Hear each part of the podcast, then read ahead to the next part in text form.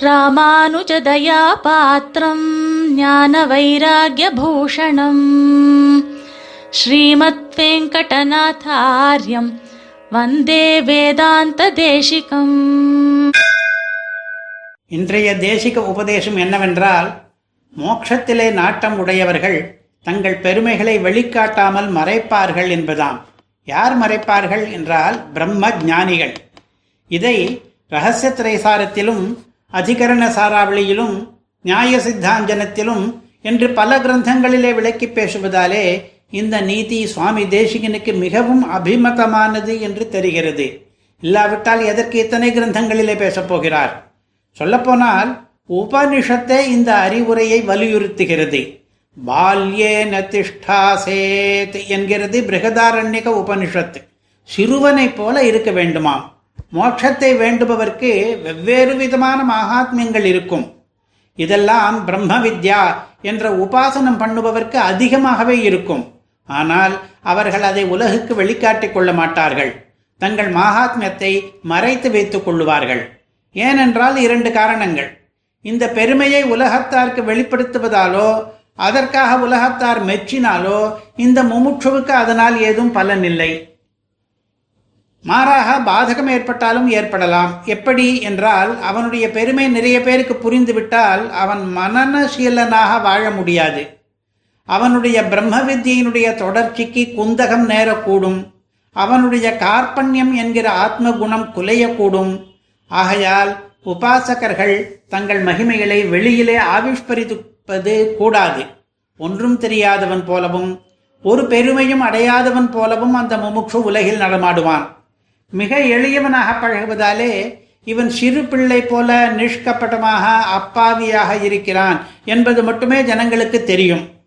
நீரு போத்த நெருப்பு போலவும் குடத்திலிட்ட விளக்கு போலவும் இவனுடைய பெரிய மகாத்மியங்கள் மறைந்திருப்பதை பல பேர் அறிய மாட்டார்கள்.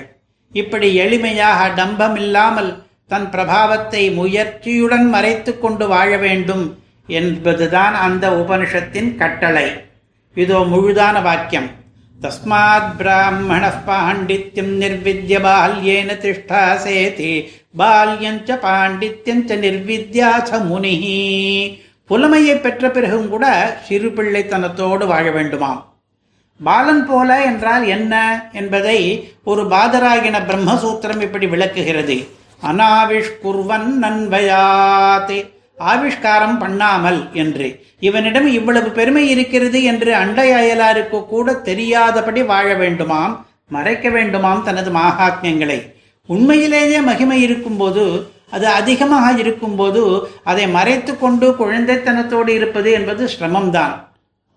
எதை எதையெல்லாம் வெளிப்படுத்திக் கொள்ளாமல் மறைக்க வேண்டும் என்பதையும் நியாய சித்தாஞ்சனத்திலே சுவாமி தேசிகன் அருளி செய்கிறார். தன்னுடைய திறமையாலோ கல்வியாலோ குல பெருமையாலோ தனக்கு ஏற்பட்டிருக்கிற உத்கர்ஷங்கள் எதையுமே வெளிக்காட்டிக் கொள்ளாமல் பாமர ஜனங்களோடு பழகி கொண்டிருப்பார்கள் இந்த சான்றோர்கள். சாராவளியிலும் பால்யத்தோடு இரு என்கிற உபனிஷத் கட்டளைக்கு இதுதான் அர்த்தம் என்கிறார். மாஹாத்மியம் ஸ்வம் நிகூஹேதி இதி முனி விகிதே பால்ய வித்யாசயஸ்யாதி என்று. இன்னொரு உபனிஷத்திலே ஒரு கதை. ஜானஸ்ருதி என்று ஒரு மகாராஜா அவர் காலத்திலே ரைக்வர் என்றொரு பிரம்மஞானி வாழ்ந்தார். சில ஹம்சங்களின் வாயிலாக ரைக்வருடைய பெருமையை கேள்விப்பட்டார் ஜானஸ்ருதி. அவரிடம் உபதேசம் பெறுவதற்கு ஆசைப்பட்டார். தம்முடைய ஆட்களை அனுப்பி அவர் இருக்கும் இடத்தை தெரிந்து கொண்டு வரச் சொன்னார். ரைக்வரை தேடிக்கொண்டு போனவர்கள் ஒரு குக்கிராமத்திலே ஒரு வண்டி அடியிலே அவரை பார்த்தபோது இவரா ரைக்வ மகர்ஷி என்று வியந்தார்களாம் அவருடைய புகழுக்கும் அவர் இப்பொழுது கொண்டிருக்கிற நடையுடைய பாவனைகளுக்கும் சம்பந்தமே இல்லாமல் இருந்ததாம். தன்னுடைய சித்திகளுக்கும் கீர்த்திக்கும் தக்கதான ஒரு அலட்டலையோ தோரணையையோ எதுவுமே காணோமே. யாரோ ஒரு தெருப்போக்கன் போல அவ்வளவு சாதாரணமாக அவ்வளவு எளிமையுடன் இருக்கிறார். இதைத்தான் முக்கிய உபனிஷத்தான சாந்தோக்கிய உபனிஷத்து ஒரு கதை மூலமான நீதியாக தெரிவிக்கிறது. நம்முடைய பெரியவர்கள் நமக்கு வழிகாட்டிகள். ஒரு சமயம் பெருமாள் கோவிலிலே அதாவது காஞ்சிபுரத்திலே எழுந்தருளியிருந்த மகான் ஆச்சாரியர் நாவல்பாக்கம் சுவாமி கோவிலுக்கு பெருமாள் சேவிக்க கிளம்பின போது அவருடைய சிஷ்யர்களிலே சில பேர் அவரை பின்தொடர நினைத்தார்கள். ஆனால் அந்த சுவாமி அது வேண்டாம் என்று சொல்லிவிட்டார். நீங்கள் தனியாக போய்க் கொள்ளுங்கள் என்றாராம். சிஷ்ய கணங்கள் புடைசூழ பொது ஸ்தலங்களிலே போனாலே அது தன்னுடைய பெருமையை வெளிப்படுத்தி கொண்டதாகிவிடலாம் என்று நினைத்தார் அந்த வைராக்கிய நிதியான சுவாமி. தான் ஒரு சாதாரண சேவார்த்தியாகவே கோவிலுக்கு போக விரும்பினார் அவர். பால்யே நத்திஷ்டாசேத் என்கிற உபனிஷத்தின் உபதேசத்துக்கு எடுத்துக்காட்டாக வாழ்ந்த அத்தகைய மகான்கள் நிறைய பேர். ஆமாம் அரை குடந்தான் தழும்பும். நிறைகுடம் தழும்பாது என்று பழமொழியும் இருக்கிறது. யதா கிஞ்சிஜ்ஞோகம் த்விப இவ மதஹந்த சமபவம் ததா சர்வஜோஸ்மீத்யபவதவலிப்தம் மம மனஹ என்கிறார் பர்திருஹரி. நான் குறைந்த அறிவை கொண்டிருந்த காலத்திலே மத யானை போல கொழுப்புடன் திரிந்தேன். பிற்பாடு பண்டிதர்களிடமிருந்து சிறிது சிறிதாக கற்றுக்கொண்ட பிறகு என்னுடைய திமிர் இருக்குமிடமில்லாமல் ஓடி போய்விட்டது நீதி சதகத்திலே. ஆமாம் அரைகுறையில்தான் எகிரி குதிப்பார்கள். சான்றோனோ மனப்பக்குவம் அடைந்தபடியால் அமைதியாக இருப்பான். ஒரு சமயம் நாவல் பாக்கத்திலே பிரம்மோத்சவம் நடந்தது. அத்தியாபக கோஷ்டியிலே சில பேர் மட்டுமே இருந்தார்கள். பழவேரியிலிருந்து வந்திருந்த இளைஞரும் அவர்களிலே ஒருவர்.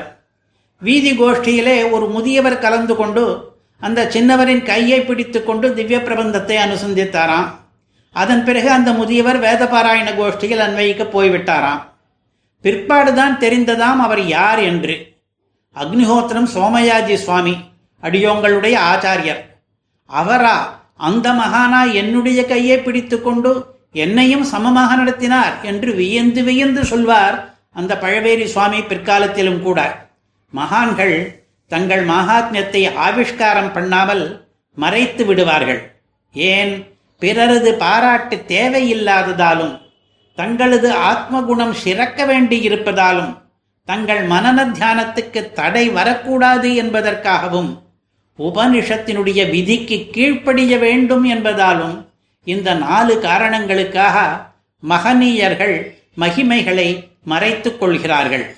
நாம் நமக்கென்ன நீதி என்றால் எல்லா வைதிகர்களிடமும் ஜாக்கிரதையாக இருக்க வேண்டும். யார் யார் எந்தெந்த மகிமைகளை மறைத்து கொண்டிருக்கிறார்களோ நமக்கு தெரியாதே. முடிவிலே தேசிக சூக்தியை சேவிப்போம். முமுட்சுவுக்கு சொன்ன பால்யம் ஸ்வமாகாத்மிய அனாவிஷ்கார மாத்திரம் தன்னுடைய பெருமையை வெளிக்காட்டாமை என்பது மட்டுமே. வந்தே வேதாந்த தேசிகம். கவிதார்க்கிக சிம்ஹாய கல்யாண குணசாலினே.